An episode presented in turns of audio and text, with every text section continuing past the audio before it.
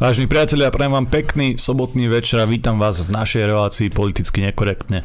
Dnes je tu so mnou ako technická podpora David Pavlík. Vítajte vážení, ja verím, že to dnes bude živé ako každú sobotu a takisto aj v mailoch píšte na redakcia zavinač kulturblog.sk.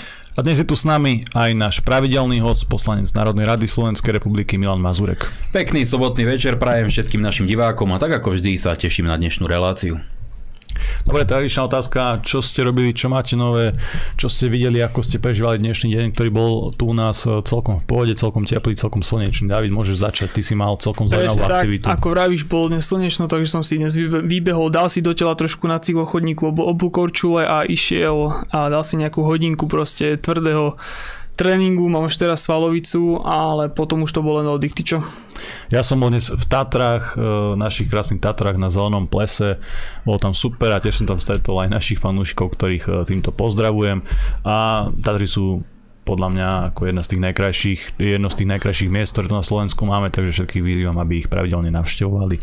Mino, ty si tiež bol dneska na kočuliach ako David na tých, e, ako si mi to opisoval s tými štyrmi kolečkami, či ako to bolo niekedy dávno. Ja som trošku nešťastnejší človek ako vy dvaja, nemám toľko voľného času, aby som sa mohol venovať výletom, zábavkám. Ja som celý deň tak ako pomaly každú sobotu pracoval s kosačkou, s lopatou, slnkom na pálilo, takže už teraz sa cítim tak trochu unavený, dúfam, že tá káva ma trochu preberie a že dnešnú reláciu zvládnem s nejakým tým obstojným výkonom. No na to presne e, káva je, zvlášť keď máš v takom e, ultraepickom e, hrnčeku. Dobre, pôjdeme asi na takú možno internú tému čo sa týka hnutia republika, ale ja si myslím, že je to dôležité, pretože už sa to objavilo aj vo tých veľkých mienkotvorných médiách, tam sa vyjadroval pán Marček niečo o tom, že bol vylúčený z predsedníctva kvôli uh, nacizmu. Znova, znova je to ten nacizmus. Nacizmus tu bol, keď maďarské deti vysmiali tých uh, tých ženšilých anglických futbalistov, ktorí kľačali na nacizmus na Ukrajine. Nacizmus je jednoducho dnes všade. asi všade a je to, je to proste, vždy keď sa deje niečo negatívne, tak e, je to skrátka nacizmus, ten pojem už naozaj podľa mňa aj stráca na význame práve takýmto používaním minio, tak vyjadrenie pána Marčeka čítali, predpokladám, že, že väčšina z našich divákov skús teraz povedať ty tú druhú stranu, ten tvoj pohľad, ako to bolo predsa len si v predsedníctve od začiatku Hnutia republika, ako, ako si to ty vnímal? Nie, v prvom rade veľmi ľúto, že tu musíme tieto nezmysly fakticky riešiť, že strácame čas takýmito hlúpostiami a psychickými výlovmi jedného človeka, ktorý naozaj odišiel od zdravého rozumu, od reality, od všetkého. Ale vzhľadom na to, že veľa ľudí sa objektívne pýta, ja sa im nedivím, veď ten záujem vzniká, keďže tu sa používajú takéto úžasné pojmy, ako ty hovoríš, ako nacizmus, banderovci, SNP a všetko sa tu skloňuje v takých určitých eh, intervaloch až človek nechápe. Problém je ten, že musím využiť túto tému na to, aby som eh, osvietil trochu ľuďom ten pohľad do aj zákulisia nejakého politického diania, ale trochu aj tej alternatívy. Pretože za normálnych okolností tu a tam nejaký vystrajajúci marček by nebol až tak zaujímavou témou, ale zaujímavé je aj to, ako reagovali niektorí tzv. alternatívni ľudia, predovšetkým to Harabino rádio alebo Infovojna, alebo ako sa tomu hovorí, ako na nich krásne vidíte, že čakajú, kedy príde nejaká téma, ktorú môžu proti hnutiu republika využiť čokoľvek. Či je to pravda, či nie, je to je úplne jedno či si to overia, na to sa netreba pýtať, lebo nie, neoveria si, proste akceptujú to tak a na tom potom stavajú ďalšie svoje predpoklady, nám priestor samozrejme nedajú a toto je presne to, čo som chcel aj divákom, aj všetkým ľuďom, ktorí to budú počúvať, objasniť, aby chápali, že ten úspech vám nikto neodpustí. A nehovorím teraz, že my sme nejaký gigantický, úspešný nejaký politický subjekt, ale že sme hnutie, ktoré naozaj má potenciál dostať sa do parlamentu, zatiaľ čo rôzne iné politické subjekty, ktoré či už podporovali alebo priamo za nich kandidovali všetci títo ľudia okolo Lichtnera, Harabína a tých ďalej ďalších, tak skrátka stroskotali. A namiesto toho, aby títo ľudia sa pozreli do vlastných rádov a uvedomili si, že čo asi môže byť problém, tak sa pustia do toho jediného, kto je úspešný na tej národnej národnej politickej scéne a začnú si vylievať tú zlosť a frustráciu. No, bolo potrebné to povedať, pretože je to trápne, je to úbohe. Pravda, čo sa týka pána Marčeka, predtým než prídem k jeho klamstvám, o nejakých nacistoch, o tom, jak mu niekto bránili z Naslavín a podobne, čo musím bohužiaľ na to reagovať, keďže ako hovoríš, bolo to v médiách. Pravda je taká, že my sme rok interne riešili pomaly každú chvíľu nejaký problém, kde bol vždy jeden spoločný menovateľ a to bol Peter Marček. Stále niečo. Či už rokoval s inými politickými subjektami bez toho, aby o tom informoval kohokoľvek z nás, potom nás postavil pred hotovú vec. Chlapí, so smerakmi som dohodol protest vtedy a vtedy. A my pozeráme Peťo, ale čak dobre, ale bolo by fajn, keby si nám povedal, že ideš niečo také vybavovať, ideš na nejaké takéto rokovanie, že máš záujem niečo takéto riešiť, mm, nebolo, niečo také z jeho strany. Čiže celý ten rok my sme v podstate dumali, či on je vlastne členom hnutia republika, alebo je nejaký občianský aktivista. To sa stále opakovalo.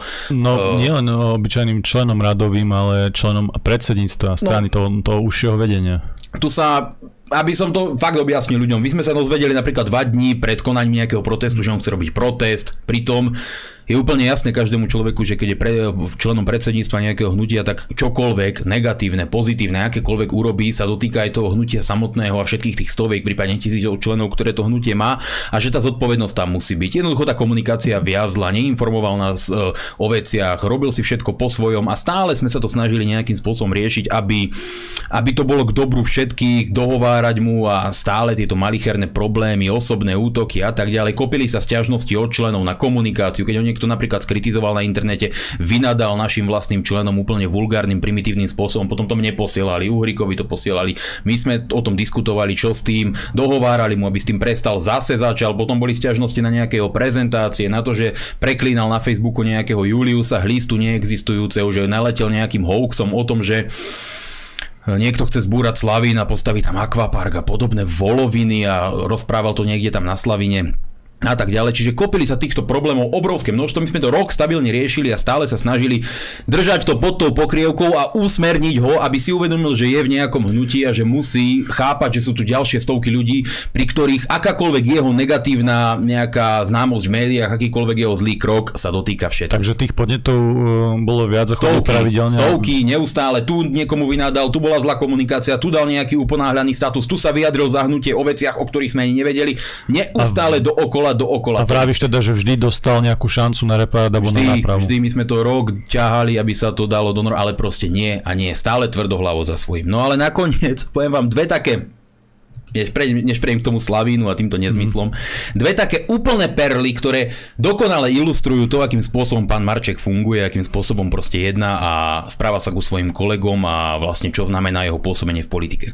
Minulý rok, keď e, sa ozval Milanovi Uhríkovi, že má možnosť cez nejaké svoje kontakty v Ruskej federácii vybaviť návštevu v Sýrii a stretnutie s prezidentom Asadom, kde privítajú aj Milana Uhríka ako europoslanca, tak sme sa samozrejme zhodli na tom, že je to dobrý nápad, poďme do toho, poďme poďme do tejto Sýrie, urobíme to.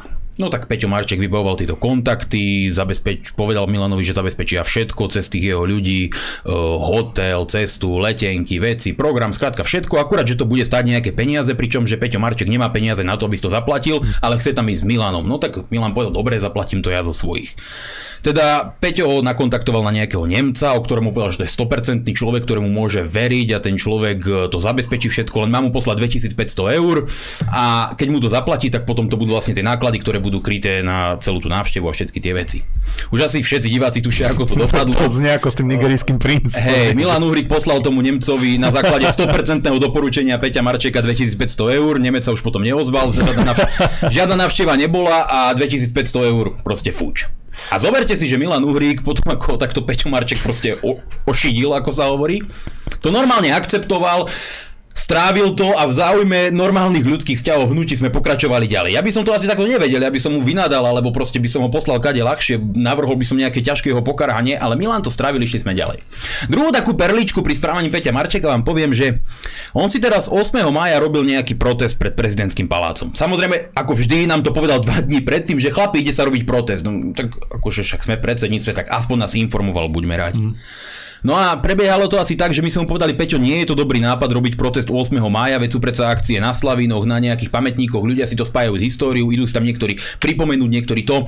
Proste budú nejaké prejavy k historickej udalosti, na čo to ešte komplikovať s nejakým protestom pred prezidentským palácom, vieš dobre, že ľudia budú tam. Proste bude malá účasť, nemá to zmysel, dajme to iný dátum. 1. maja bol protest, po 7 dňoch zase robiť protest, proste protest po, po pietnej spomienke a tak ďalej. Skrátka, nehodí sa to, nie je to vhodné. Nie tvrdohlavo, tak ako vždy, on si to musí urobiť, on nikoho nepočúva, on to vie najlepšie zo všetkých, tak som povedali, dobre Peťo, ale nikto z nás tam nepríde, on to nakoniec urobil, de facto tam nikto ani nebol, neviem, či tam bolo 10 či 15 ľudí.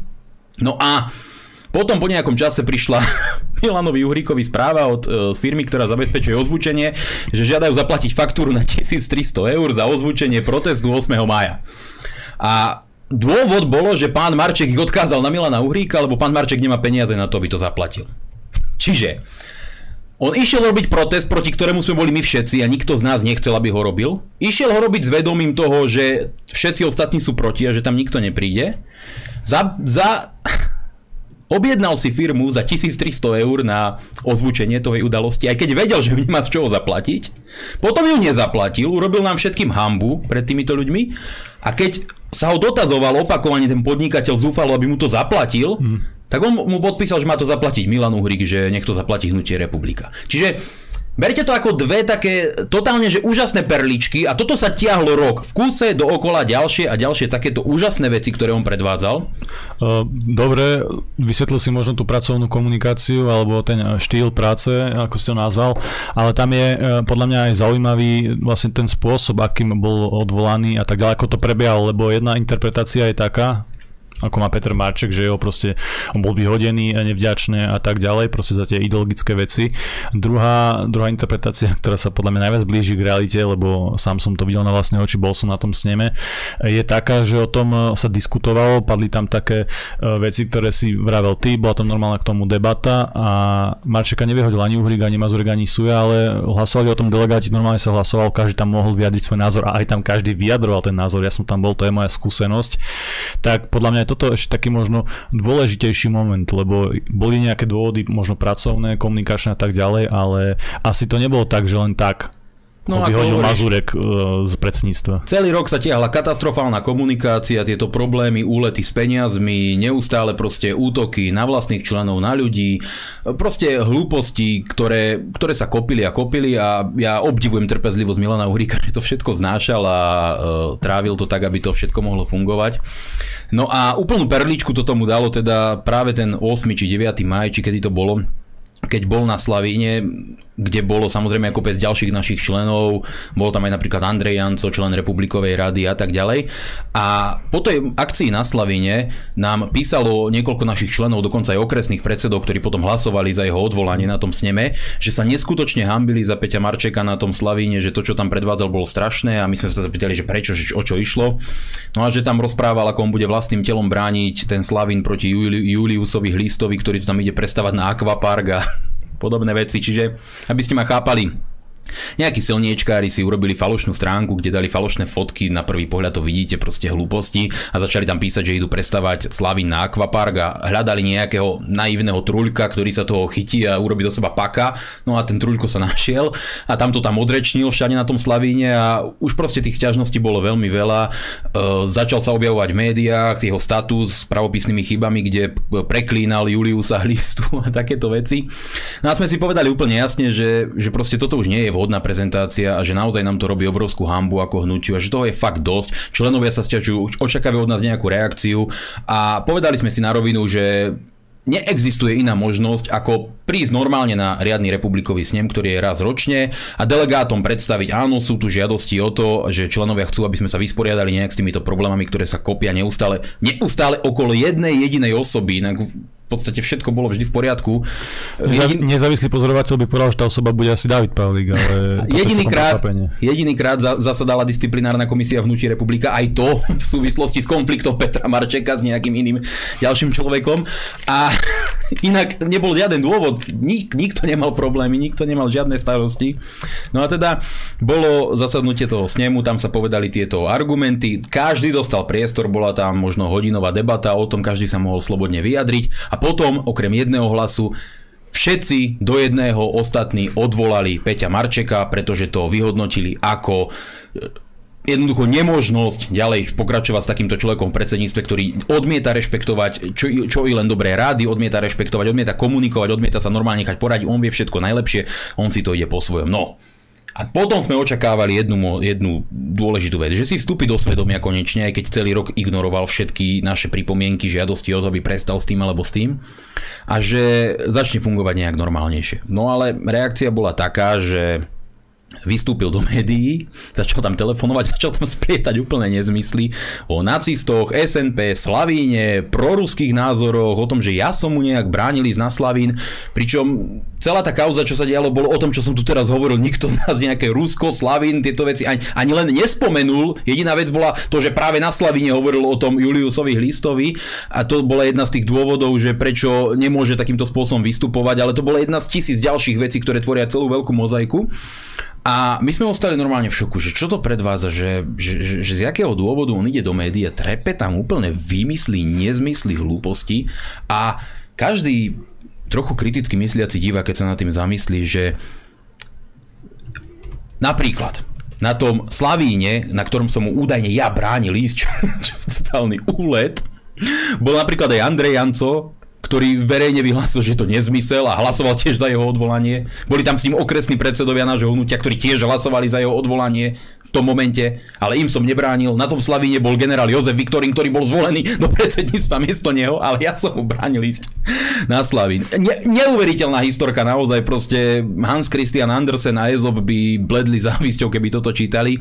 No a do toho nejaké veci o nacistoch a tak ďalej. Pravda je taká, že keby išiel do médií a povedal tam tieto svoje úlety, to, že e, ošidil Milana Uhrika o 2500 eur, to, že si objednal tú firmu, to, že nekomunikoval, to, že si stále robil po svojom, to, že odmietal rešpektovať mhm. čokoľvek, čo mu kto povedal, tak by to pre médiá nebolo zaujímavé, lebo by tam vyzeral ako pako. No. Ale keď príde do médií s historkou nacisti, Bandera, Slavín a proruské postoje, tak zrazu je to zaujímavé a médiá majú proste pokrm, ktorému sa môžu venovať a budú o tom písať. Čiže jediný záujem absolútne drzo poškodiť hnutie. Ja, ja si to neviem vysvetliť, prečo sa natoľko zbláznil, prečo sa začal takto správať. Pričom my sme dúfali, že, že si stúpi do svedomia, prestane vystrajať s týmito hlúpostiami, začne sa správať ako kolektívne uvažujúci človek. To znamená, že si uvedomí, že je v nejakom hnutí, kde potrebuje pracovať aj s ostatnými a nie myslieť len stále na seba a byť ten jeden občianský aktivista, ale že je tu istá forma zodpovednosti. Namiesto toho sa pustil do týchto reakcií, čo je mi v podstate veľmi ľúto a musel som tieto veci vysvetliť, lebo lebo skrátka lieta to vo vzduchu, ľudia sa pýtajú, čo za tým bolo a za normálnych okolností, lebo tieto veci sa dejú stále. Ak budujete hnutie, štruktúru, kde máte stovky, možno tisíce členov postupne, skôr či neskôr sa dostanete k nejakým personálnym otázkam. To sa proste nedá robiť bez toho. Ak budujete niečo na novo, bez základov, proste staviate, tak e, musíte skrátka príjmať rôzne typy ľudí. Niektorí to začne baviť, niektorých to omrzí, niektorí si povedia, politika nie je pre mňa, niektorí sa v tom práve nájdú a niektorí sú zase konfliktní a dostanú sa do konfliktu so všetkými ostatnými, ako napríklad Peťo Marček. A potom dochádza k týmto zmenám, k úplne demokratickým, normálnym, legitimným zmenám. Deje sa to stále, deje sa to v každých stranách na tých republikových snemoch sa menia tieto štruktúry, ale málo kedy sa stane, že ten jeden človek sa cíti tak ukriúdený, že vystúpi do médií a začne tam splietať nezmysly o nacistoch len preto, aby bol zaujímavý. To je ako naozaj podle a je to úbohé. Čiže... Dobre, už, sa to, už by sme to mali uzavrieť, lebo tejto téme sa venujeme podľa mňa až príliš dlho a nie je to podľa mňa nejaká konštruktívna téma. Aby som to zase zhrnul, iba prikyvní hlavu alebo povedz iba áno, nie. Uh, tie ideologické, historické veci vôbec neboli témou, ktorá sa riešila v súvislosti s pánom Marčekom, boli to skôr komunikácia o práci. To si on normálne vymyslel, tie historické témy. A neodvolal Uhrik či Mazurek, ale jednoducho delegáti na normálnom relevantnom sneme. Áno, po roku problémov sme si povedali, že nie je iná možnosť, ako dať členskej základni možnosť rozhodnúť o jeho ďalšom zotrvaní. Čiže ja to chcem úplne ukončiť. Republika je úplne v pohode, všetci normálne fungujeme. Toto je úled jedného človeka, ktorý, ja neviem čo, dostal nejaký záchvat a e, vymyslel si hlúposti, aby bol zaujímavý. Ideme normálne ďalej, nič sa nedieje. Ja, mne je to nepríjemné, že tu vôbec o tom musím rozprávať, ale keď už narozprával tie nezmysly do médií, tak som to chcel uviezť na pravú mieru, aby ľudia chápali, že už sa ďalej jednoducho nedalo. E, normálne všetko funguje, úplne bez problémov, tak ako doteraz, žiadne iné problémy v základní e, neevidujeme a Ideme sa ďalej pustiť do ďalšej práce, tak aby to malo význam. Stojí pred nami kopec otázok, referendum a tak ďalej. Odteraz je pre mňa pán Marček e, neexistujúca osoba, nezaujíma ma. Tie klamstva, čo o mne narozprával, sú nechutné a ja už sa ďalej tomuto nechcem venovať. Chcem sa venovať normálnejším pra- veciam, ktoré ľuďom dávajú nádej a neriešia proste bulvárne hlúposti. Dobre, poďme teraz ešte veci, ktoré sú naozaj relevantné. Uh, prezidentka teda vetovala uh, tú Matovičovú v úzovkách pomoc pre rodiny, ide to naspäť do parlamentu, teraz to v tom parlamente bude zrejme uh, zložitejšie asi znova bude musieť prísť podpora od nejakých opozičných strán, aby to teda matematicky vychádzalo, keďže Sulik za to hlasovať nebude, ani jeho partiaci. Takže znova to bude také, taký crossover, hej, koalícia, opozícia. Ako, ako myslíš, že to bude teraz vyzerať? Hej? Že či to bude podobne ako na tom poslednom hlasovaní, alebo či sa, či sa teraz aj niečo zmení, či sa zmenili nejaké postoje tých najväčších hráčov? Podľa mňa je o tejto veci už dávno rozhodnuté. Kotlebovci, Tarabovci to proste podporia. Kotlebovci to už avizovali. Mm. Oni idú cez mŕtvoly, proste vlastné seba zničenie im príde ako najlepšia taktika do budúcna. Bavili sme sa o tom veľakrát, ja už ich motivácie skúmať nejdem, lebo proste je to len seba tríznenie o tom debatovať. Fakty sú také, že ten Matovičov zákon je proste hlúpy, je zlý, rozdeľuje spoločnosť, kriudí množstvám obyvateľov, zdvíha ceny všetkým a čiastočne pomáha až v budúcom roku len e, malej časti z tých ľudí. Je to skrátka neobhajiteľné, je to hlúposť. My dnes nepotrebujeme stovky úradníkov, nepotrebujeme jeho aplikáciu, potrebujeme normálne znižovanie cien pohonných môd, potrebujeme normálnu príčetnú reakciu vlády na to, čo sa aktuálne deje a nie takéto jeho úlety, doslova úlety.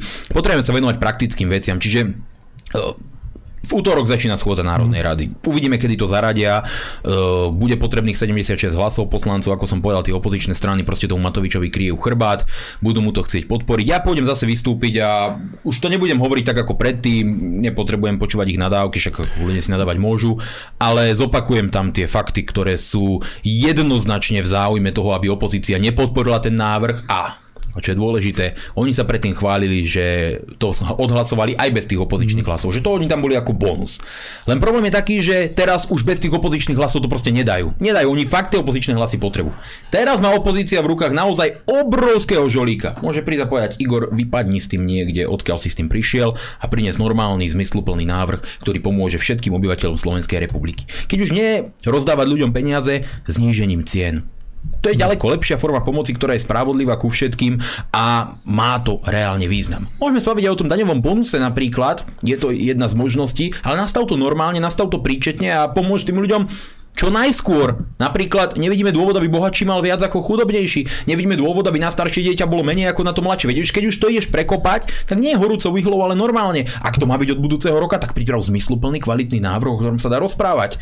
Nebudeme to robiť takto. Čiže opozícia dnes má možnosť povedať mu, priniesť niečo normálne a prestaň rozdielovať spoločnosť. Bohužiaľ to tak vidím, že opozícia to neurobí a naďalej sa bude hrať na svojom piesočku v tom zmysle, že niekto si myslí, že tým reálne pomáha rodinám a ja sa pýtam potom všetkých ako tak do vzduchu takú skôr rečníckú otázku, že čo po zvyšok celého roka 2022? Ja som vtedy hovoril, že dobre, Matovičovi, Matovičovi sa to teraz chválilo, ja som nepredpokladal, že Čaputová to nepodpíše. Mm. Ja som, tak som si myslel, že nebude ochotná to riskovať, že on to predstaví mm. do tej roviny emotívnej a že videli. Ale to urobil. Aj. Ten kočík a tieto úlety, proste to je fakt veľký obraz do jeho duševného stavu.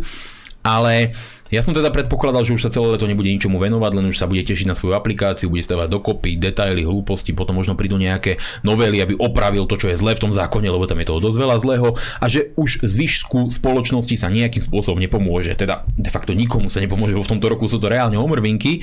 Lenže o to horšie to dopadlo teraz, že ide to na júnovú schôdzu, teraz mu to ako keby odobrí opozícia, zase Čaputová to dá na ústavný súd, ten bude ja neviem koľko 60 dní rozhodovať, odkladný účinok rozhodnutie ústavného súdu tuším nemá ale to je jedno, lebo aj tak to má poplatiť od budúceho roka, takže tam ten odkladný účinok nehrá rolu. No ale každopádne celá tá téma tzv. pomoci, toho, čo reálne ľudia potrebujú, sa bude niesť v rovine Matovičového údajného balíka, hovoria tomu protiinflačný balík, prorodinný balík, nie je to ani jedno, ani druhé, je to proste uh, uletený balík, tak to môžeme kľudne nazvať a veľmi drahý uletený balík, na ktorý doplatia všetci občania Slovenskej republiky. Čiže celá debata sa bude niesť v tejto rovine a nejak zmysluplne sa nepristúpi k tomu, aby tu boli prijaté kroky, ktoré môžu tým občanom naozaj pomôcť v boji s tou infláciou a toto je podľa mňa ten najťažší problém, že dnes by sme mohli no mu to zhodiť zo stola, lebo aj tak už nič nejde, aj tak to byť od roku 2023, máme kopec času, more času na to, aby sme niečo dali dokopy, ale my potrebujeme pomôcť tým ľuďom čo najskôr. Čiže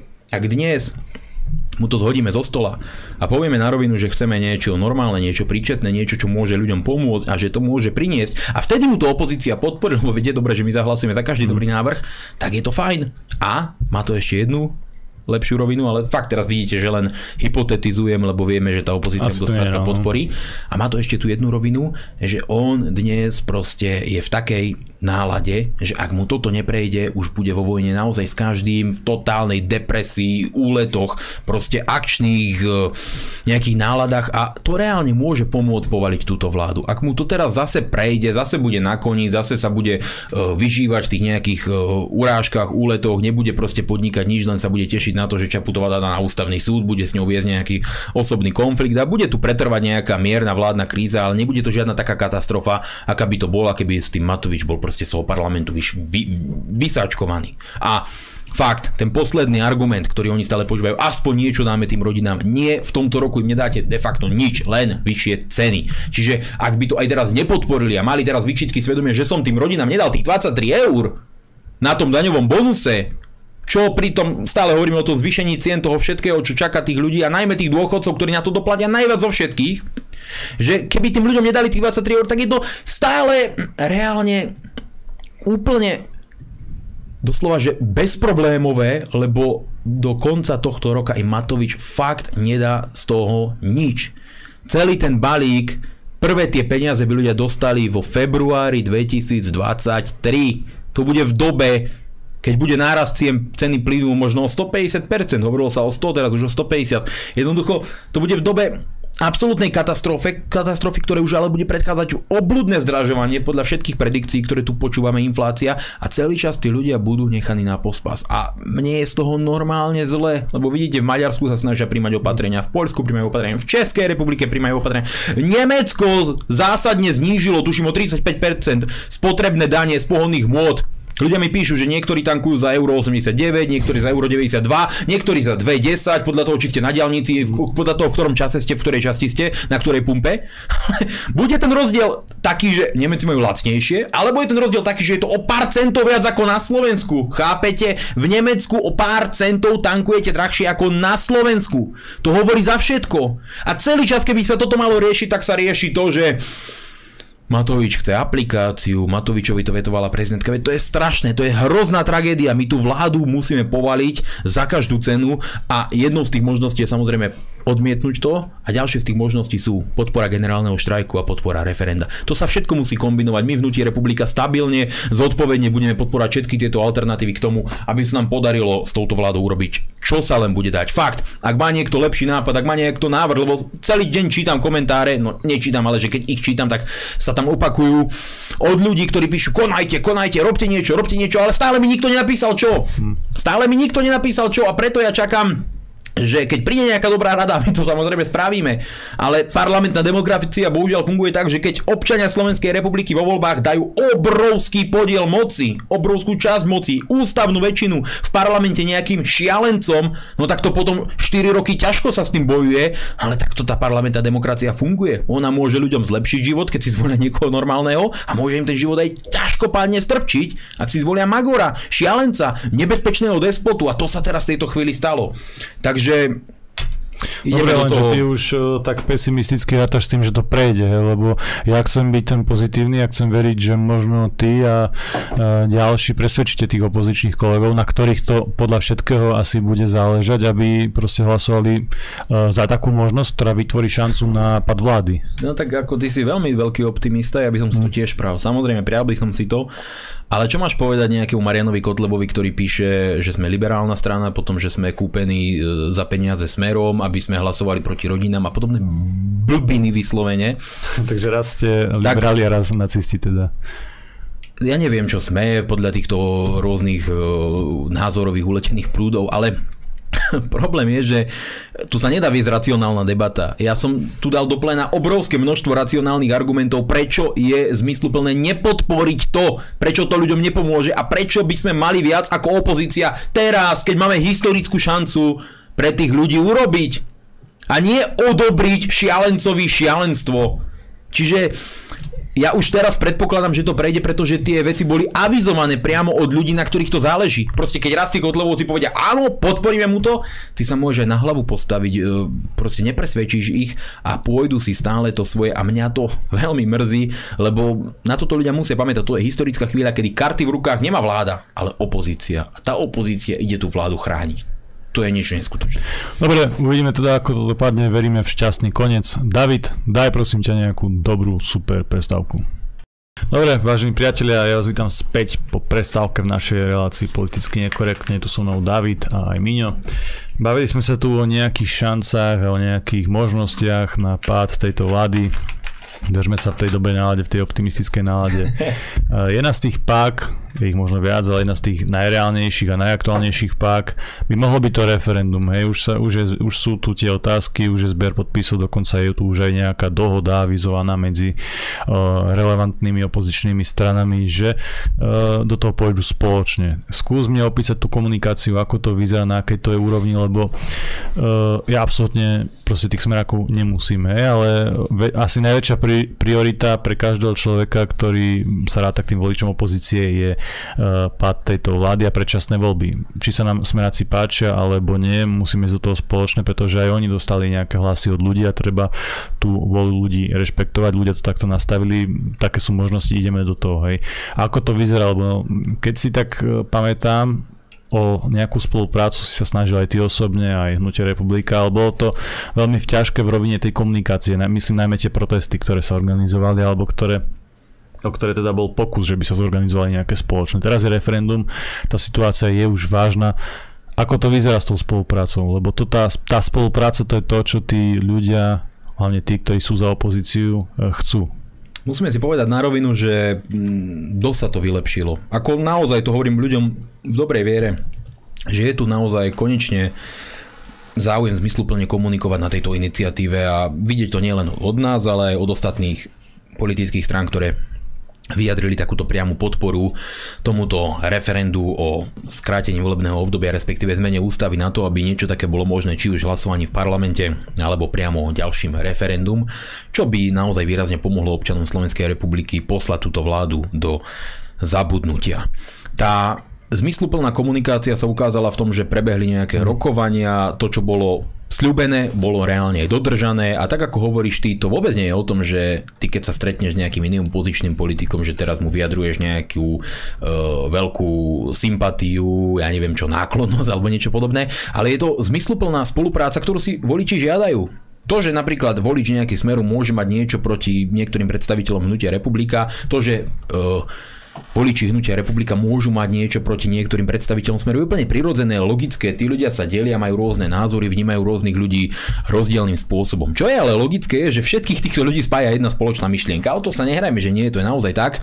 A to je pád tejto vlády. Žiadajú si akúkoľvek možnosť, ktorá by mohla prispieť k pádu tejto vlády. A čo je jednoduchšie ako podpísať nejaký papier? Ak to môže nejakým spôsobom pri, prispieť a hoď by bola šanca akúkoľvek malá, má to nejaký zmysel.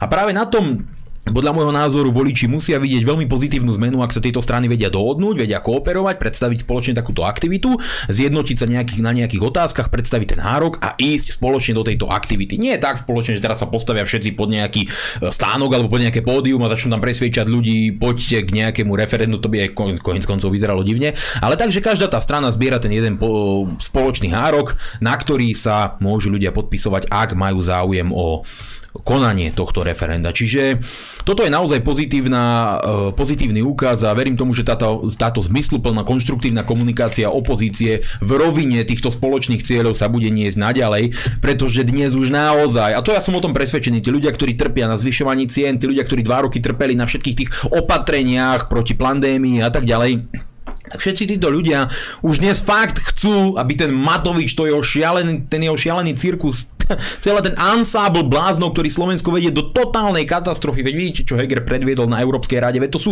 normálne ekonomické vlastizradné aktivity, pre ktoré neexistuje pochopenie u kohokoľvek, kto si váži svoju vlast a chce pre svoje deti zabezpečiť nejakú normálnu budúcnosť. Všetky tieto veci ľudí spájajú preto, lebo chcú, aby táto vláda konečne skončila. Tá vláda je tragický omyl. Tá voľba, ktorá sa udiala, bola tragický omyl a väčšina voličov Oľanu to pochopila a nechce už túto stranu. Je ochotná a to som presvedčený voliť opozičné strany, lebo chcú toho Matoviča zastaviť. Vidia, že to je šialenstvo, že moc dostal do rúk úplný magor. A jeho podržtaška Heger predsa nepredstavuje žiadnu zmysluplnú alternatívu, ale len nemého svetka, ktorý tu a tam natočí nejaký rozhovor pre CNN a myslí si, že je zaujímavý. Takže je super, keď tá opozícia kooperuje na takejto veľmi dôležitej aktivite a je super, že takáto aktivita tu je, pretože ja som dnes, a to som sa veľmi trápil popri tom, ako som e, zasypával vsakovaciu nádrž do zeme s lopatou, počúval nejaké tie názory, chcel som nejaký úplný že protipol, opačný názor niekoho, kto zhodí to referendum zo stola, kto povie, že sa nedá zrealizovať, že úplne zle, tak som si zapol samozrejme denní gen, lebo kde inde nájdem ten úplne že totálne opačný názor. A bol tam nejaký komentár, nejaký ten denný, či ako to oni majú. A bolo tam povedané, že tá prvá otázka je diskutabilná kvôli tomu, že čo keď tá vláda tú demisiu nepodá. No, no samozrejme takáto diskutabilnosť tu vždy bude existovať, lebo je to vláda, ktorá je schopná nerešpektovať vôľu väčšiny národa, aj to sa dá samozrejme, ale tak e, to neznamená, že ten národ sa o to nemá samozrejme pokúšať. A tá druhá otázka, že je samozrejme v poriadku, dobre, je tam návrh na zmenu tej ústavy preto, aby sa do budúcna dali vyhlásiť predčasné voľby, čo je samozrejme legitímne, referendum má silu ústavného zákona, to je v poriadku. Čiže oni sa hádajú o tej prvej otázke, že to možno nebude znamenať demisiu tej vlády, lebo tá vláda to možno nebude rešpektovať. No tak toto sa dá povedať pri každej jednej otázke, hej, že keď ľudia vyjadria nejakú vôľu, že to tá vláda možno nebude rešpektovať, ale to uvidíme až potom. Každopádne o to sa treba určite snažiť. Tá druhá otázka zmysel rozhodne má. A my dnes nemáme iný nástroj, ako môžu občania povedať, vláda, podajte demisiu. No tak je to tam napísané tak, ako by tá vláda podať tú demisiu mala. A človeka by ani nemalo napadnúť, že to vláda nebude rešpektovať, lenže my poznáme reality tejto vlády, preto sa to takto uvažuje. A ešte aj tí liberálni komentátori to tak rovno povedali, no že jednú tam možno, že tá vláda to nebude rešpektovať, čo by sa v nejakej, ako oni hovoria, že vyspelej demokracii nemohlo udiať. Si predstavte, že v Nemecku by väčšina voličov povedala, vláda má podať demisiu a dali by to v referende. No oni povedali, nie.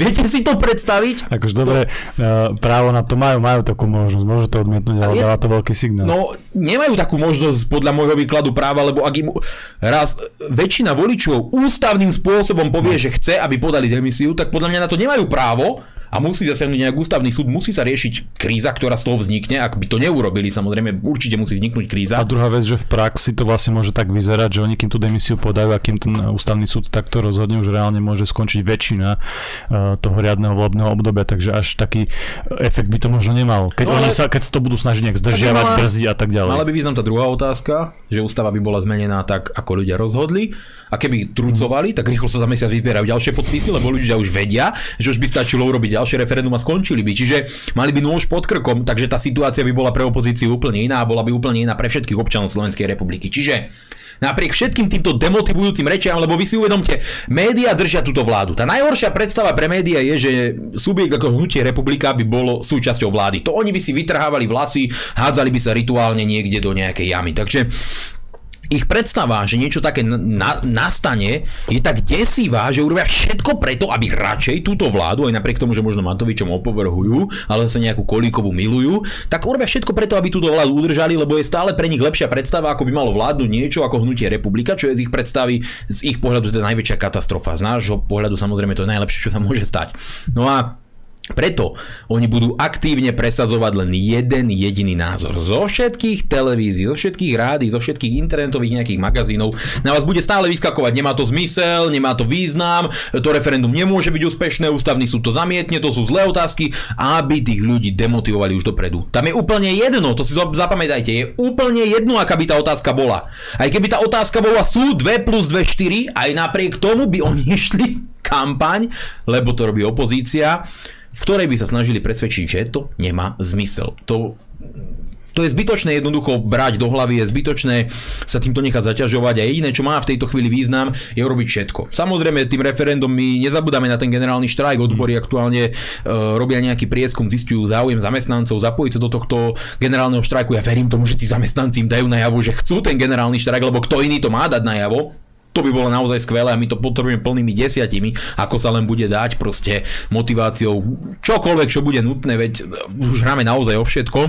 Ale do toho samozrejme treba robiť aj to referendum, treba bojovať aj v Národnej rade, napríklad tým, že opozícia by nemala podporovať psychopata a udržovať ho pri moci. A preto ja vyzývam ľudí, aby to podpísali. Petičný hárok by už mal byť aj na stránke Hnutia Republika.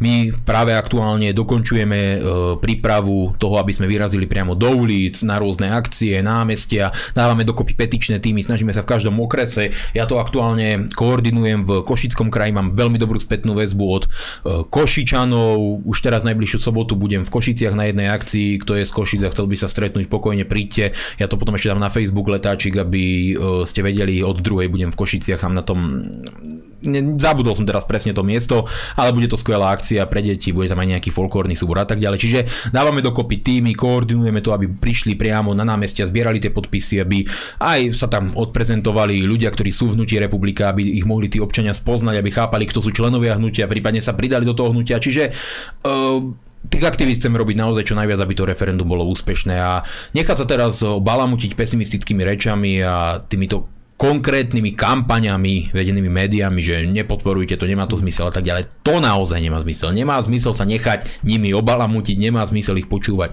Proste oni chcú národ v totálnej pesimi, v totálne pesimistickej nálade. Oni chcú národ, ktorý bude úplne apatický na politiku. Lebo čo je lepšie pre nich ako občania, ktorí sú presvedčení o svojej vlastnej bezmocnosti? Čo je lepšie pre túto vládnu štruktúru bláznov, psychopatov, fanatikov, nebezpečných vlastizradcov, ako mať občanov, ktorí sú presvedčení o tom, že nemôžu nič zmeniť. Nič sa nedá, nikdy nič nepôjde, ja sám nič nezmením. Toto je najlepší občan, ktorý oni chcú. Lebo ten človek, ktorý prepadne pocitu úplnej bezmocnosti, sa vzdá a necháva plnú moc im. A to nesmieme urobiť. Ten podpis na tom papieri, aj keby ste tomu sami neverili, ten podpis na tom papieri je naozaj to najmenej, čo môžete urobiť. Tak ak by bola 1% šanca, nemá zmysel ten papier podpísať? Samozrejme, že má. Urobme to. Jednoducho netreba filozofovať nad týmito vecami, lebo hovorím, akokoľvek by ste otázky nastavili, akúkoľvek formu by ste zvolili, stále by prišli s argumentom, to sa nedá, to je zlé, to je proste škaredé, Matovič musí ostať pri moci. Čiže ideme do toho sme nažhavení, naplnení, ja som naozaj akože v dobrej nálade pri tejto veci, teším sa na to, ako to v Košiciach my na východe v rámci toho tých aktivít začneme v Košickom kraji, teda ktorý mám na starosti.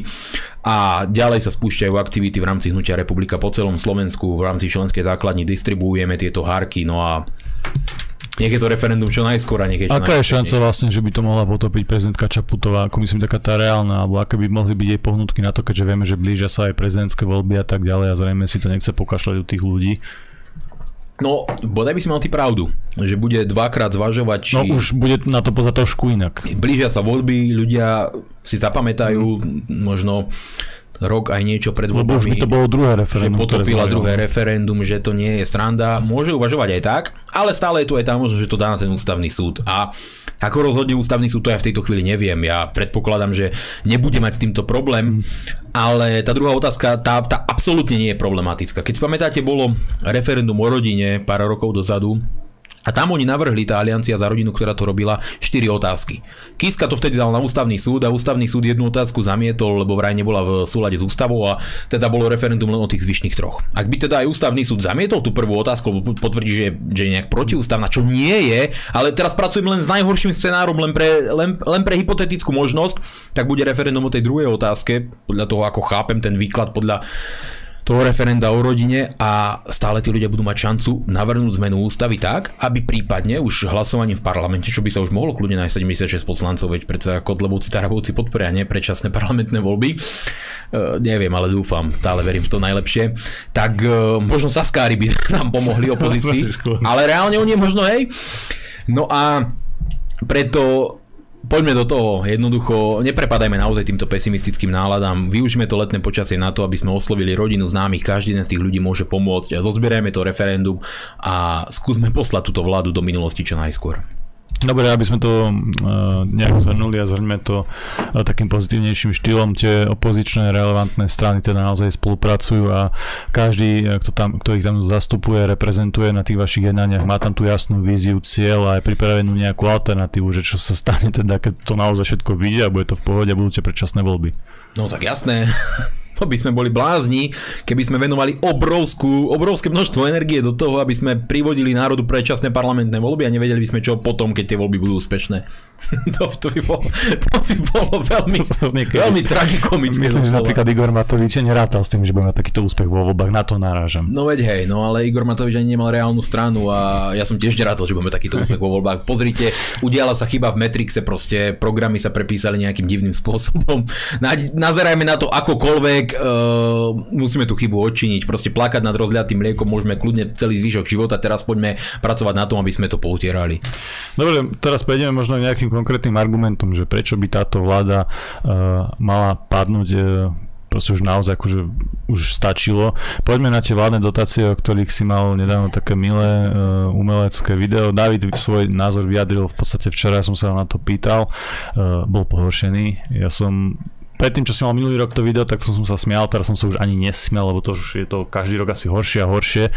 Treba povedať, že takéto subjekty samozrejme štedro dotovala aj Ficová vláda, ale teraz proste aj tá umelecká, tá umelecká úroveň, to je naozaj, že nie že z inej planety, ale z inej asi galaxie, alebo ako to povedať.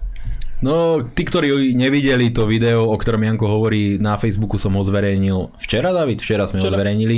Čiže včera niekedy o pol siedmej podvečer, večer sa zverejnilo.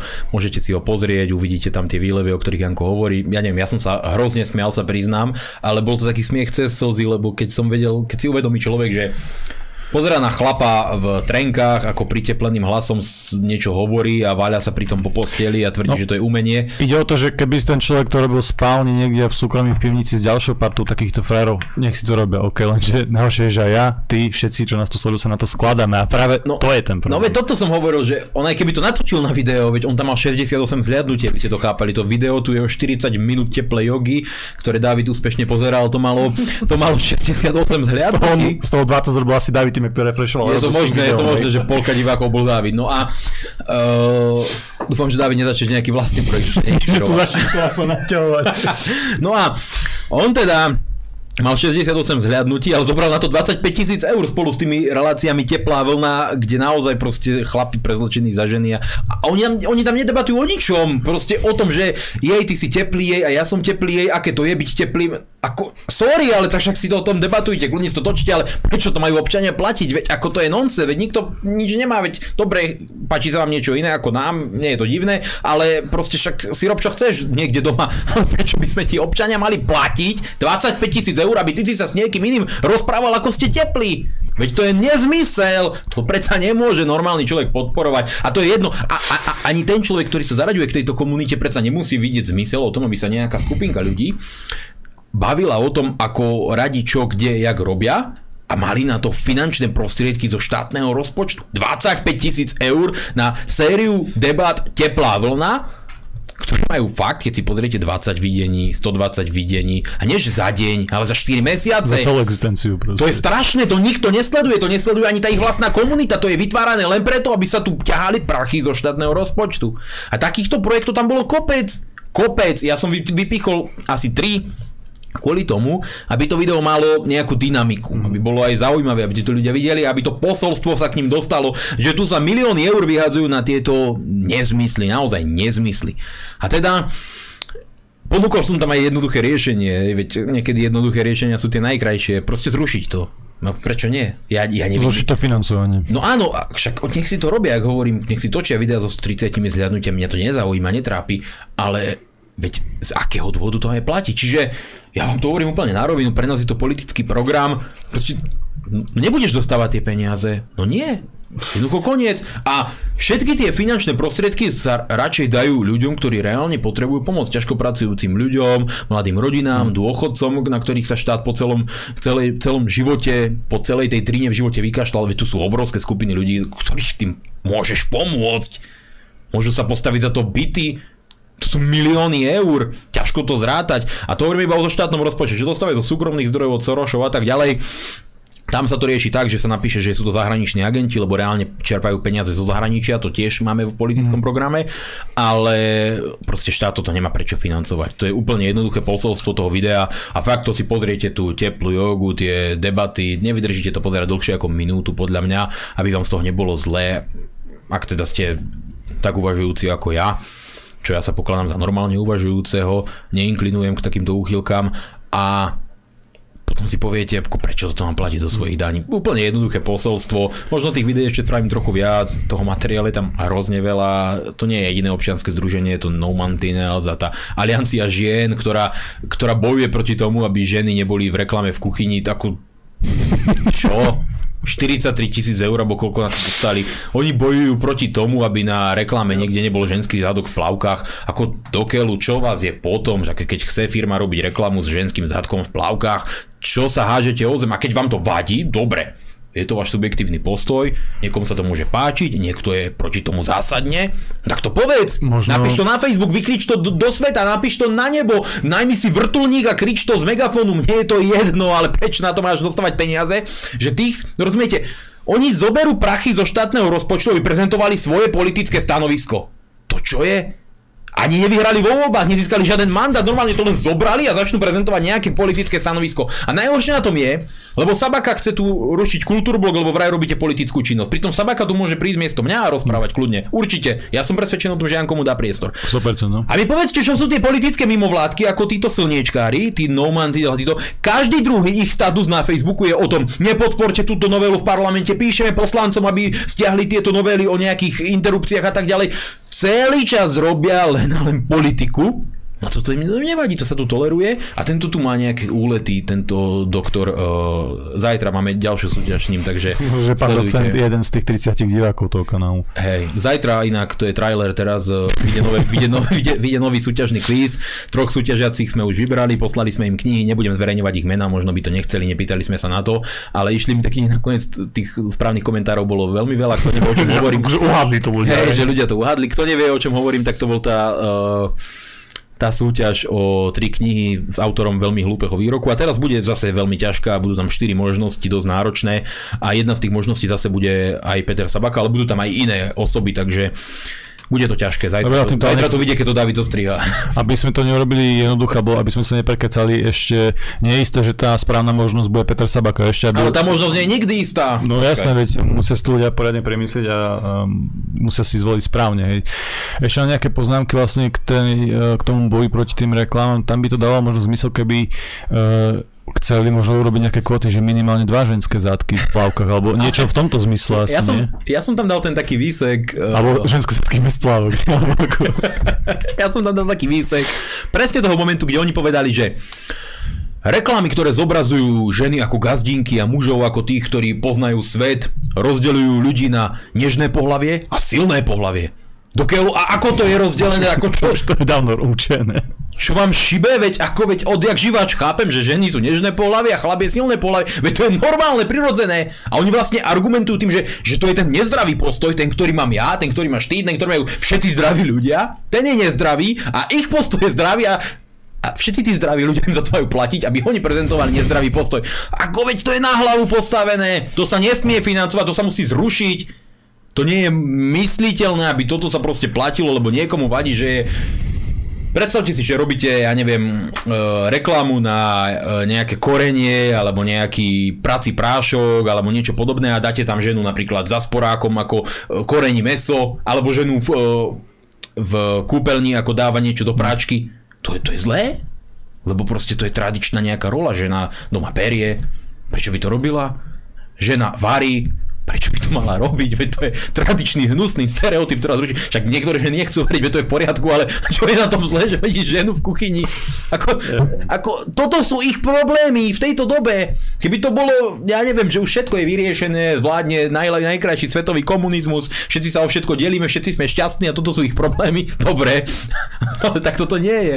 Mňa by zaujímalo, že kedy vlastne budú tieto, tieto ženy vlastne lobovať za to, že by bolo napríklad viac žen eh, pri smetiaroch a tak ďalej, lebo tam vidím naozaj tú genderovú nevyváženosť, že uh, tí smetiari, inak ja si to podľa mňa vážim, je to fakt dôležité povolanie a neironicky, prečo nebo- nelobujú vlastne za to, alebo aby bolo viac uh, baníkov ž- ženského pohľavia, prečo vlastne toto nie je ich cieľ? No ty si narazil na ten zásadný problém feminizmu, že on má taký istý problém ako komunizmus, že on je v praxi nevykonateľný, on je len pekná myšlienka. Myslím to ten radikálny feminizmus mm. teraz, hej. Nehovorím o To je ľuďoch, pekná myšlienka aj podľa teba.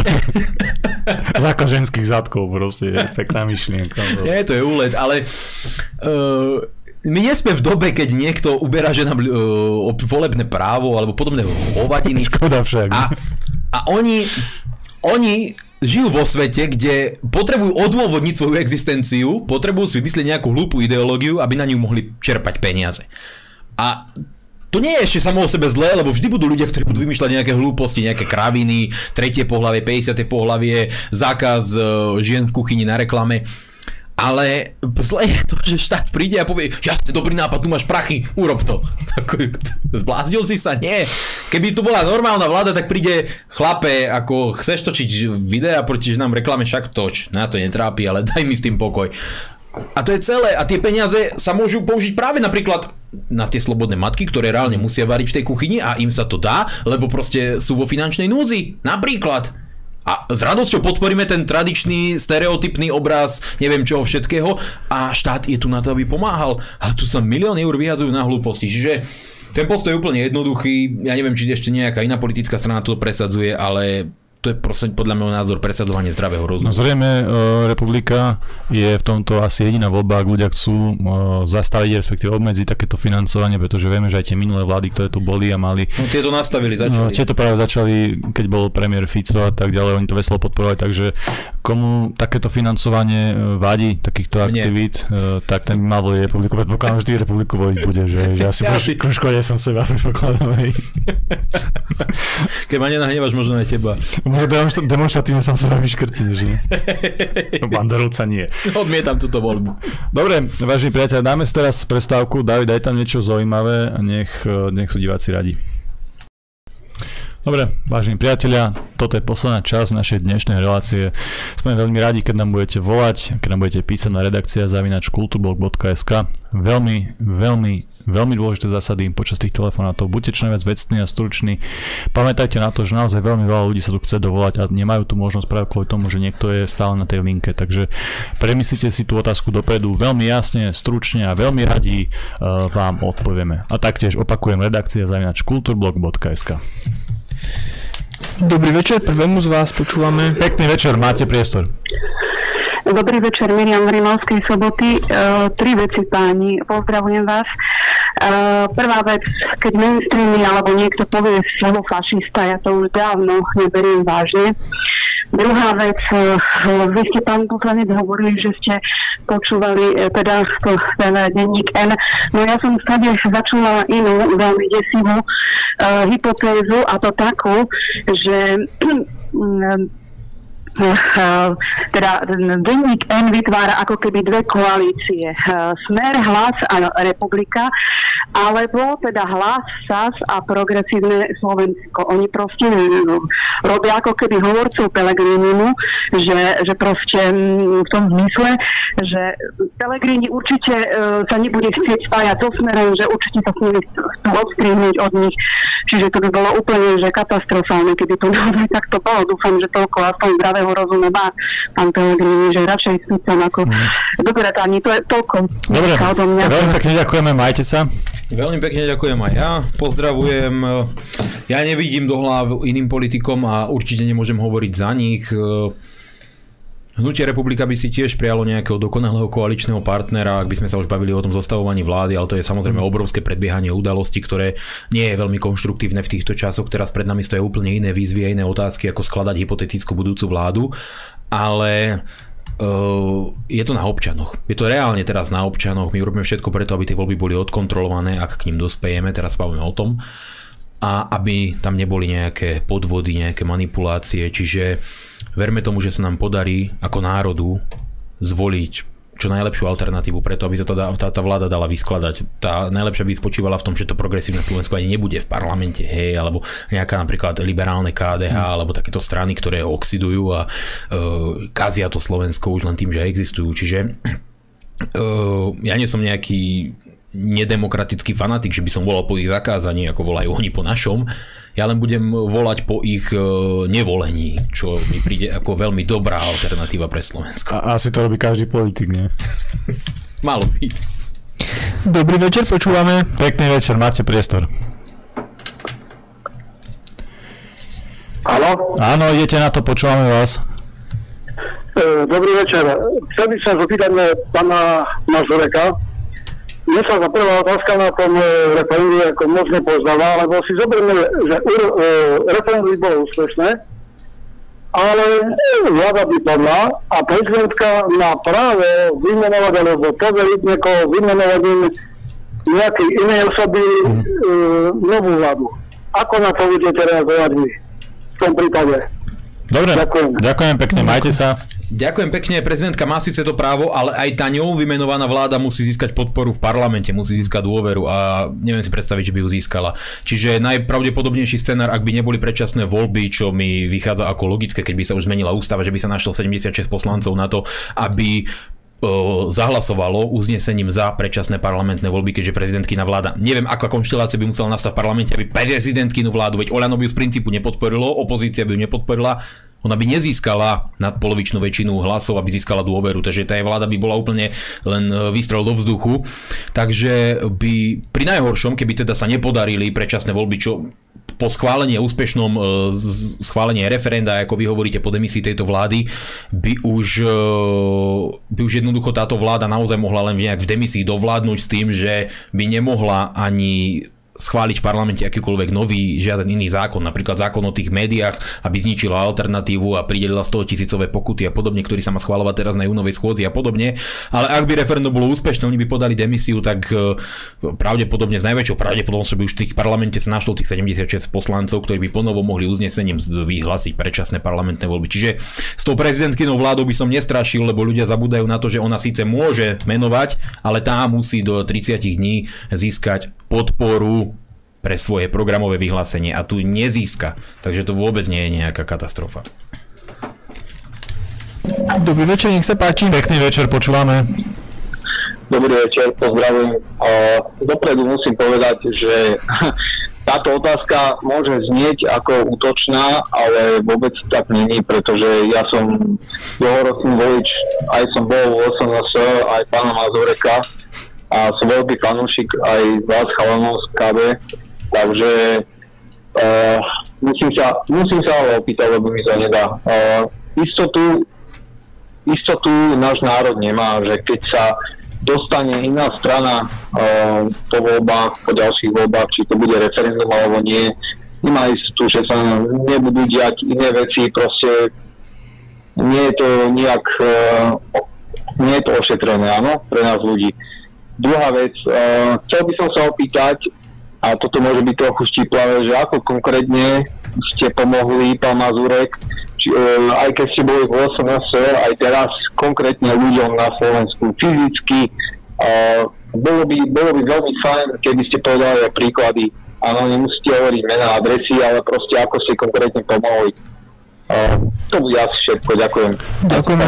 Ďakujem pekne, majte sa. Ďakujem veľmi pekne. Ja úplne chápem vaše otázky, pretože každý ten volič premýšľa, či tá strana dodrží ten program, s ktorým kandiduje a je úplne na mieste byť skeptický. A hlavne už, Potom, sú, už sú tu negatívne skúsenosti. hej, len negatívne skúsenosti, ja mám taký pocit pri všetkých tých vládach, takže ja to chápem.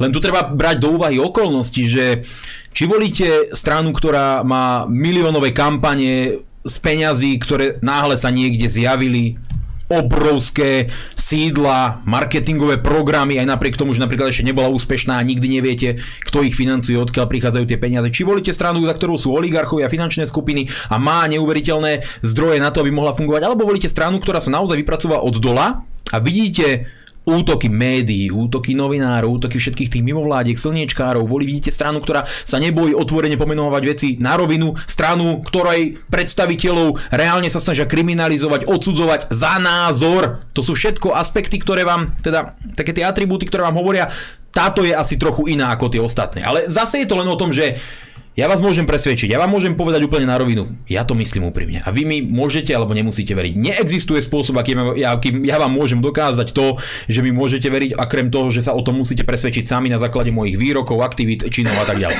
A tá druhá otázka, reálne, nemal som nikdy moc v rukách na to, aby som vedel veci meniť tak, aby to, uh, aby to napríklad teraz, aby som sa nezakoktal, zmeníte zákon, príjmete také a také opatrenia, máte v ruke ministerstvo, viete presmerovať finančné zdroje, uh, skonsolidovať verejné výnavky a tak ďalej. Tuto moc sme nemali, pretože sme nemali v rukách vládu. Ale ja som jeden z tých, ktorí majú to šťastie, že ja môžem reálne už dnes hovoriť o tom, že čo som v rámci svojej dobrovoľnej aktivity, ktorá nevychádzala z môjho mandátu, dokázal pre ľudí priniesť. A okrem toho, že samozrejme každý mesiac, uh, nechválim sa tým, ale pýtali ste sa, tak na to odpovedám, rozdávam nejakú časť svojich e, peňazí ľuďom, ktorí to potrebujú. Tých ľudí, ktorí to potrebujú, obrovské množstvo, ale a aj tie zdroje sú obmedzené samozrejme, veď ako hovorím, proste ideme, budujeme hnutie proste bez akýchkoľvek e, príspevkov nejakých oligarchov, nejakých finančných skupín, nejakých miliónov, ktoré nám niekto len tak donesie na tanieri, len tak v úvodzovkách, ale dá, skladáme sa na to zo všetkých svojich vlastných zdrojov a ideme prakticky na nulu. Ale ja som napríklad jeden človek, keď sa pýtate aj na tú minulosť, ktorý de facto, aj Janko je tu jeden z tých, od rána do večera napríklad, to je ako úplne, že ako príklad, zabránil množ, možno množstvu rôznych e, agresívnych útočníkov k tomu, aby proste ubližovali ľuďom, ja. pričom my sme boli tí blázni, ktorí si babrali ruky s prepitými, agresívnymi e, kriminálnikmi, osadníkmi a tak ďalej, napríklad v tých vlakoch. Nemuseli sme to robiť, ale robili sme to s mojimi rukami. Máme ako 5 srandovných príhod, e, príhod zase. Aj, je, je, je pár veľmi vtipných príhod, ale nebudeme to tu hovoriť. Čiže e, bol som na rôznych miestach, robili sme rôzne hliadky napríklad v mestách a tak ďalej, ale to hovorím o tom, čo som reálne robil aj napriek tomu, že som to robiť nemusel a stále sa v rámci týchto aktivít rôznym spôsobom snažím aktivizovať v súkromí, ale... A nezabudnite ekoakcie. Ale dá sa povedať tisíc vecí, ekoakcie, právna pomoc a tak ďalej, proste len ono to nie je tak, že vy si zvolíte politika, dáte mu možnosť byť v parlamente opozičného poslanca, on nemá žiadnu moc, prizvukujem vám žiadnu moc. Moc opozičného poslanca v parlamentnej demokracii situácii vzniká v momente, keď tá vláda nemá dostatok hlasov na to, aby si presadila svoje. Moc opozičného politika je teraz v tomto momente, keď Matovič potrebuje schváliť tie veci. A moc toho opozičného politika môže byť využitá konštruktívne, napríklad tak, že proste nie, Igor dones niečo normálne, nepodporíme ti to, alebo uletenie, áno Igor, podporíme ti to, je to dobré. Čiže takto to je. Každý si z toho môže zobrať to svoje. Ja chcem, aby sme reálne mali raz tú možnosť, aby sme mohli meniť veci v štáte zmysluplne, lebo robiť vlakové hliadky, e, chodiť a starať sa o to, aby občanov neprepadávali nejaké osadníci, to je fixovanie obrovského problému malými záplatami, to sa proste vyriešiť tak to nedá. Tam treba systémové zmeny aj na túto problematiku, aj na všetky ďalšie, aj na tieto mimovládky a tak ďalej. Už len zrušením toho financovania tých miliónov, presmerovaním ich na normálnych aktivít, obrovská pomoc ľuďom. Obrovská pomoc ľuďom, na ktorú stačí urobiť jeden škrt pera. Jeden škrt pera, úplný zázrak. Tak poďme ďalej, nech sa páči, dobrý večer. Pekný večer, máte priestor.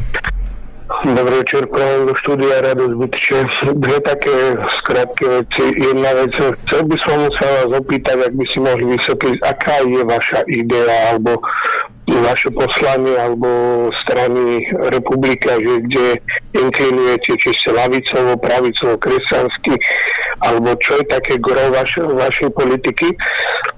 A druhá vec, čo mňa tak zaujíma, v podstate, ako ste spomenuli, tu boli ľudia podvedení. Podvedení politikmi, ktorí teraz vládnu a 80% ľudí už ich nechcú.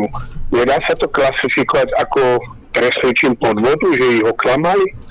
Lebo to, čo sa tu deje, aby príklad 4 milióny ľudí teraz, ktorí sú proti tejto vláde, boli vydaní na pospas určitej skupine nejakých 60, 70, možno 80 ľudí s takouto retorikou je trošku zavádzajúce, ako keby e, človek, ktorý nemá psychotesty, riadil autobus a ohrozoval cestujúcich napríklad. Aký je váš na to názor? Ďakujem za počutie. Ďakujem pekne, majte sa. Veľmi pekne vám ďakujem za tieto otázky, ďakujem, že sledujete túto reláciu. Čo sa týka tej idei, eh, dôležité je to, či sa bavíme v kontúrach nejakých eh, tradičných tých významov, týchto filozofických či politologických pojmov, alebo tých slovenských kontúrach, lebo čo je na Slovensku vnímané ako pravica, je niekde na západe, v Európe alebo v Amerike vnímané ako radikálna ľavica. Je napríklad u nás sa Saska tituluje za pravicovú stranu, čo mne príde ako uletené a napríklad ľavicové strany v západnej Európe eh, by so smerom v živote nesúhlasili pri tom, akú retoriku majú oni dnes navon vonok, lebo oni zase presadzujú tú úplne neomarxistickú agendu, ktorá je podľa Sasky zase pravicová. Čiže to delenie ľavica, pravica je dneska už taký myšmaš, že nemá absolútne žiaden význam a je to vinou politikov, ktorí to úplne znehodnotili a spravili z toho totálne prázdne pojmy ako fašizmu, nacizmus a neviem všetky tie iné ďalšie nálepky, ktoré sa dávajú každému, kto má nejaké vlastenecké cítenie. Podľa môjho názoru tá Správna politika sa má presadzovať na tých troch základných pilierov, ktoré musia byť tomu politikovi vlastné a to je ten národný, to znamená, že uprednostňujete svoje národnoštátne záujmy, záujmy svojho obyvateľstva, svojho štátu nad e, záujmami nejakých iných štátov, nebudete presadzovať e, práva amerických vojakov nad právami svojich občanov. To sú také tie základné príklady a mohli by sme sa o tom baviť samozrejme veľmi do hĺbky, ale na tomto príklade každý jeden chápe, čo je ten národný záujem. Potom je tu samozrejme tá sociálna e, strana myšlienka, ten sociálny pilier tej veci. A to je to, že spoločnosť má byť spravodlivá. Nie je nejakým tým super komunistickým pojmom, ako to títo slniečkári aktuálne ľavicovi presadzujú, v tom zmysle, že všetci sme úplne rovnakí, dúhoví, krásni, všetkým máme zobrať svoj majetok a tak ďalej. Práve naopak, rešpektovanie súkromného vlastníctva je úplne normálna, legitimná vec. Každý z nás chce rešpektovať svoje súkromné vlastníctvo a pevne stojíme na týchto základoch. Ale nie je mysliteľné, aby napríklad skupiny, o ktorých sme tu teraz hovorili, ktoré dostávajú milióny eur na svoje teplé jogy, boli uprednostňovaní na úkor napríklad ľudí, ktorí celý život na Slovensku pracovali a dneska trú biedu a nejaký sociopat, poslanec Národnej rady, predseda hospodárskeho výboru im povie, Celý život si pracoval, aby si mal napríklad trojštvorizbový byt a my dnes svojou blbou politikou sme ti zvýšili ceny energii niekoľkonásobne, tak sa presťahuj. Ak na to nemáš, presťahuj sa. Toto oni normálne verejne odkazujú našim dôchodcom, mámam, otcom, starým mámam, starým otcom, ktorí tu celý život dreli. Toto je nemysliteľné a sociálna spravodlivosť spočíva na tom, že nie je mysliteľné, aby vláda proste pomáhala všetkým tým, ktorých to nezaslúžia, namiesto toho, aby pomáhala tým, ktorým sa pomáhať má. To znamená, tie prostriedky majú smerovať k tým, ktorí to pomoc majú zasluhovať. Čiže spravodlivá delba prostriedkov, ktoré vychádzajú z daní od občanov. Úplne normálny, legitimný postoj, ktorý je zase v rozpore napríklad s tým, čo presadzujú Saskári, s tým, čo presadzujú tí, ktorí tak veľmi chcú pomáhať liberálom, mimovládkam a e, osadníkom a tak ďalej. A potom ten kresťanský pilier, ktorý nespočíva na tom, že dnes prídeš a niekto ti povie, musíš nosiť kríž a musíš chodiť každý nedelu do kostola. To je každého slobodná vec, ale spočíva to na nejakých základných hodnotách, ktoré sú v Európe e, niekoľko tisíc rokov kresťanské a ktoré spočívajú v tom, že rodina je muž, žena a deti, žiadne tretie pohlavie, žiadne dve matky, dvaja otcovia a tak ďalej, ktoré spočívajú na tom, že sú tu nejaké tradície, nejaké hodnoty, niečo, čo je považované za normálne, nie je napríklad normálne chodiť nahý po ulici a tak ďalej ďalej a že na týchto hodnotách by sme mali tú spoločnosť ďalej stavať, lebo sa ukázali ako správne, ukázali sa ako stabilné a ukázali sa ako tie, ktoré vedia tú spoločnosť udržať v normálnom chode, aby prosperovala. A dnešné opak týchto kresťanských hodnôt, týchto tradičných hodnôt, tieto liberálne pseudo, pseudo antihodnoty, o ktorých sme sa tu práve bavili v súvislosti s tými mimovládkami, tie spoločnosť rozkladajú. Čiže my stojíme na opačnom tom politickom brehu. No a potom sú samozrejme programové detaily, o ktorých môžeme hovoriť celkovo veľmi dlho, len uh, máme ďalšieho volajúceho a ešte, aby som zareagoval aj na tú druhú otázku. Dá sa to tak chápať. Ľudia boli podvedení. Tu nie je o čom naozaj ľudia boli podvedení, ale neexistuje právny základ preto, aby sme dnes e, dokázali týchto ľudí trestne stíhať. Proste tak je to nastavené. Mňa to veľmi mrzí, aby som bol veľmi rád. Ja som podal niekoľko trestných oznámení. Ja som dal kvalifikované špičkovo právnikmi vypracované trestné oznámenie na Matoviča za to celoplošné testovanie, za to, kde on priznal, že tých ľudí donútil vydieraním, to, to bolo s jeho priznaním, aj takto policia zamietla. Čiže v tejto chvíli eh, skôr treba sústrediť aktivity k tomu, aby sme porazili tú vládu a dosiahli predčasné voľby. Hopla. Dobrý večer, nech sa páči. Pekný večer, máte priestor. Pekný večer vám chlapci, Janko, David, uh, Milan, uh, Miro Boroš, Iraz vraj múdrostrát, dávno som sa nedovolal, tak teraz sa mi to konečne podarilo, volal Františka z Valeve. Uh, mám hneď jednu otázku na Milana. Milan, ak si spomínaš, uh, niekedy v septembri, v oktobri to bolo, keď som vyzýval, uh, aby ste spravili palicový štrajk. Uh, ako to vidíš s odstupom času? Uh, neberieš to tak ako ja, mrhanie času, lebo nejaké veci už týmto mohli byť vy, vyriešené kedy sme túto vládu vyhnali. To je jedna otázka. Druhá otázka. Chcem sa opýtať, ako sú zabezpečené naše hranice. Totiž to, ako, ako dobre viete, jazdím s kamionom, jazdím po svete. Minulý týždeň e, vo štvrtok, to, to už som sa chcel pýtať aj Milana Uhríka, e, keď bol v relácii, že ako sú hranice zabezpečené, keď ma e, na parkovisku doslova obťažovali dvaja Ukrajinci a ponúkali mi na predaj pištol. Dobre počujete, pištol na to sa dozviem uh, zase z Facebooku, že obchod so zbraniami prekvítá, tieto zbranie sa dostávajú nazad do Európy. Jasné, rozumieme, ideme na to. Ďakujem, majte, majte sa. sa. Veľmi pekne ďakujem, pozdravujem do Francúzska. Ja som vtedy pri tej otázke palicového štrajku odpovedal, tak ako odpoviem aj teraz. Máte pocit, že ľudia chcú prísť čo i len na normálny protest, nie to ešte to, čo navrhujete vy? Lebo ja sa o tom tu bavíme častokrát v rámci rôznych relácií, že či je vôľa v národe protestovať priamo v uliciach v dostatočnom počte na to, aby to mohlo zamávať s touto vládou. Robilo sa XY protestov, XY, XY snách a nikdy to neprekročilo tieň 20 alebo 30 tisíc občanov. Na to potrebujeme aspoň 100 tisíc ľudí, potrebujeme veľký jednoducho protest, protest, ktorý pohne týmito vecami. Ak hovoríte už o takýchto nejakých radikálnych riešeniach, ako o hypotézach, úvahách, tak ani keby ste pripustili, že niečo také chcete robiť, tak to nemôžete robiť s tisíc ľuďmi v uliciach. Čiže uh, pre mňa to v tejto chvíli príde ako uh, zbytočné nad tým uvažovať, pretože ľudia by mali ukázať svoju nevôľu s touto vládou, svoju ži- svoju túžbu povali túto vládu masívnou účasťou na proteste. Bavíme sa o 100 tisíc vyššie. Až vtedy by ten národ mohol hovoriť o tom, že uh, protesty neboli úspešné. Ak by po takýchto protestoch uh, vláda neurobila nejaké aktivity, ktoré by viedli k nejakému zlepšeniu stavu.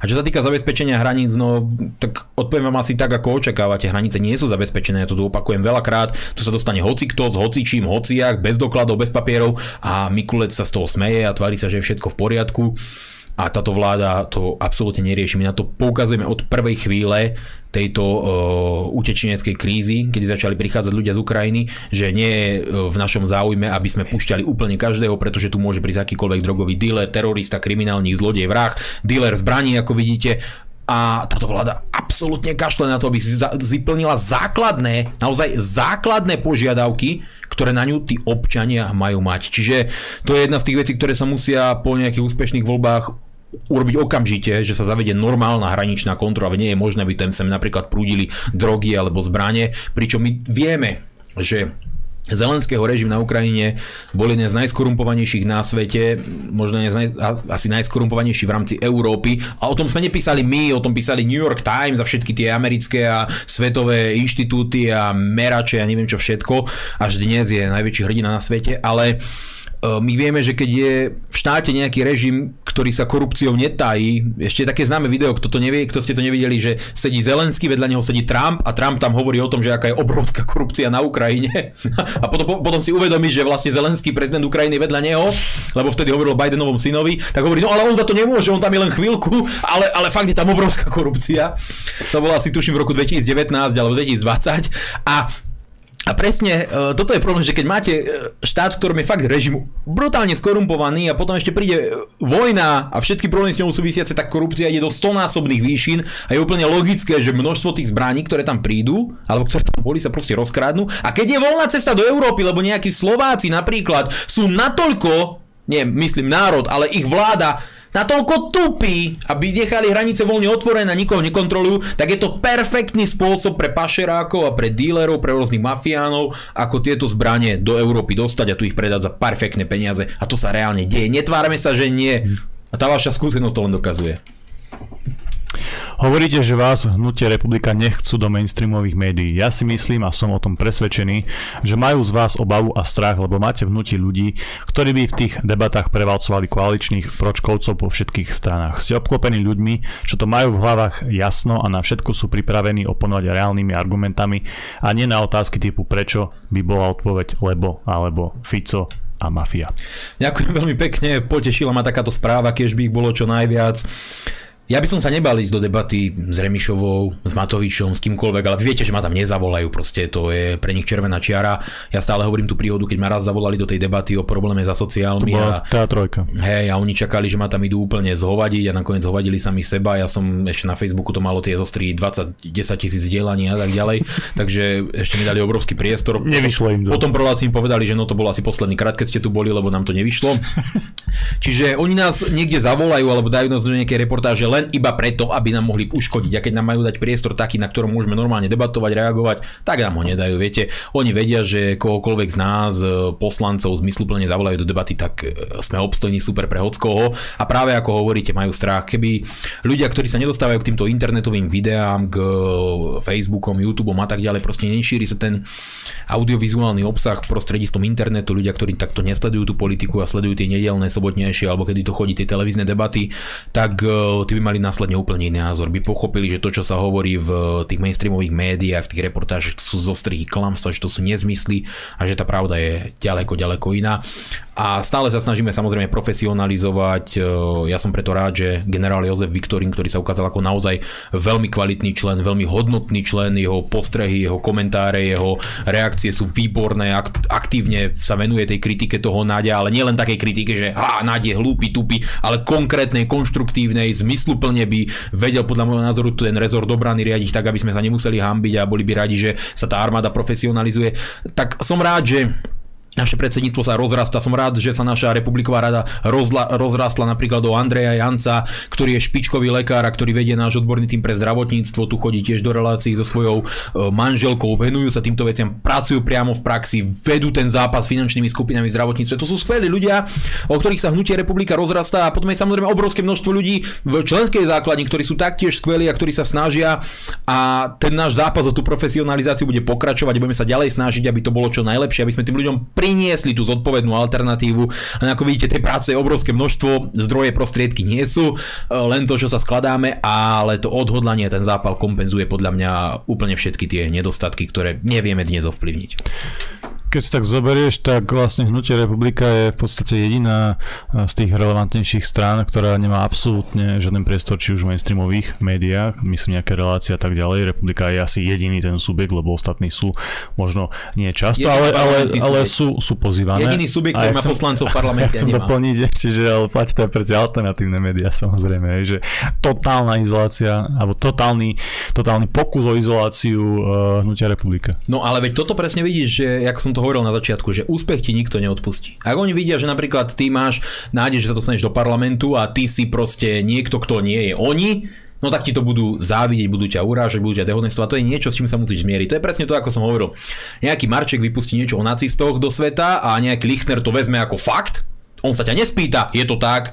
Ešte aj ten kysel z aktualít, ktorý nás nenávidí, ktorý píše len preto, aby nám uškodil, aj ten si vypočul kultúrblok a dal tam naše protinázory ale taký Lichner to, netrápi. On má možnosť, ako si do teba môže kopnúť, tak to urobí, lebo to je jeho povaha, tá zákiernosť proste ide na svetlo sveta. Čiže s tou alternatívou je obrovský problém a ja nemám problém kedykoľvek, keď mi niekto zavolá, opýta sa vysvetliť to. No ale ako hovoríš, nepozývajú nás a podľa mňa to nie je preto, že by sme neboli nejakým spôsobom relevantní. Podľa mňa sme dosť relevantní na to, aby sme mohli byť v rôznych diskusiách, ale ako hovoríš, tu je, tu je izolácia, všetci idú do republiky zo všetkých strán. Mainstream útočí, alternatíva útočí, mimovládky útočia, média útočia, ďalší politici. A my tomu všetkému čelíme a nie je to o tom, že teraz samo seba chváliš, ale čelíme tomu, je to fakt, bojujeme s tým a hrdo tomu budeme čeliť aj naďalej a ja som som rád, že môžem v našom hnutí spoznávať takých skvelých ľudí, akí tam sú a som rád, že môžeme týmto veciam čeliť, lebo nás ďaleko viac zocelia ako všetkých tých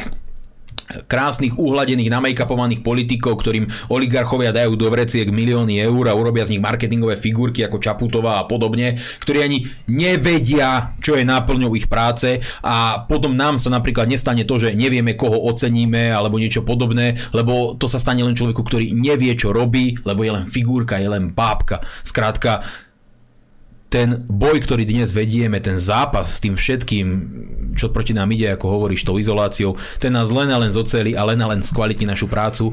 A keď si tým prejdeme, o to väčšia motivácia je potom nezradiť a nesklamať tých občanov. Dva moje postredy k tomu, také celkom e, krátke. Pozdravujem všetkých novinárov a fact-checkerov, ktorí sledujú Kultúrblog a prajem im e, príjemné sledovanie. A... Nech prispejú niečo. to som chcel povedať, že máme ako taký zaujímavý obchod obchod.kulturblog.sk, však tá ponuka literatúry nie je že nekonečná, ale je celkom široká, takže ja verím, že sa im možno niečo zapáči. A druhý postreh je, že Uh, to chcem upozorniť na to aj Davida, aj, že vlastne Kultúrblok je jediné médium, kde má republika priestor. Ja viem, že platí aj to, že my keď tu pozývame napríklad, neviem, pána Benčíka tak ďalej, že oni to odmietajú a že vy ste v podstate jediní hostia, ktorí to chodia pravidelne, ale platí to, že Kultúrblok je jediné médium, ktoré vám pravidelne dá priestor, vieš, môžeš mi zavolať hoci kedy dohodneme sa na relácii. A uh, už je David asi na čas, aby sme niečo za to normálne popýtali asi nejaké miesta na kandidátke do, do 10. miesta, ja štvrtý David. Číslo 2-3 by bolo podľa mňa reálne. 2-3 nie, to je moc, vieš, to už by ľudia pozerali, ale ja štvrtý, ty 8, vieš, a sme v pohode. Ty budeš 142 a David 143. tak 85 a... Ja, ja slúbim, že navrhnem túto vec na predsedníctve. Dá, skúste to férovkovať a, a uvidíme, že čo z toho bude. OK, vážení priatelia, náš čas sme už naplnili. Ja vám veľmi pekne ďakujem za vašu podporu a za vašu pozornosť. Bol tu so mnou David Pavlík, budúci kandidát na 5. mieste. 140. Majte sa pekne, ďakujeme, že ste sa zapájali. Dobrú noc. A bol tu s nami aj Milan Mazurek. Ďakujem veľmi pekne všetkým za pozornosť. Dúfam, že sa vám relácia páčila a verím tomu, že sa tu vidíme ďalšiu sobotu a všetkým vám prajem príjemnú, krásnu, ničím nerušenú dobrú noc. Vážení priatelia, cvičte, športujte, makajte na sebe, vzdelávajte sa, študujte, vždy si overujte informácie, vždy myslíte samostatne a kriticky porovnávajte si tie zdroje, nerobte unáhlené závery, overujte si mainstream, ale určite overujte si alternatívu a určite aj nás v Kultúrblogu, keďže si nemyslíme, že máme patent na rozum a patent na pravdu. Prajem vám dobrú noc.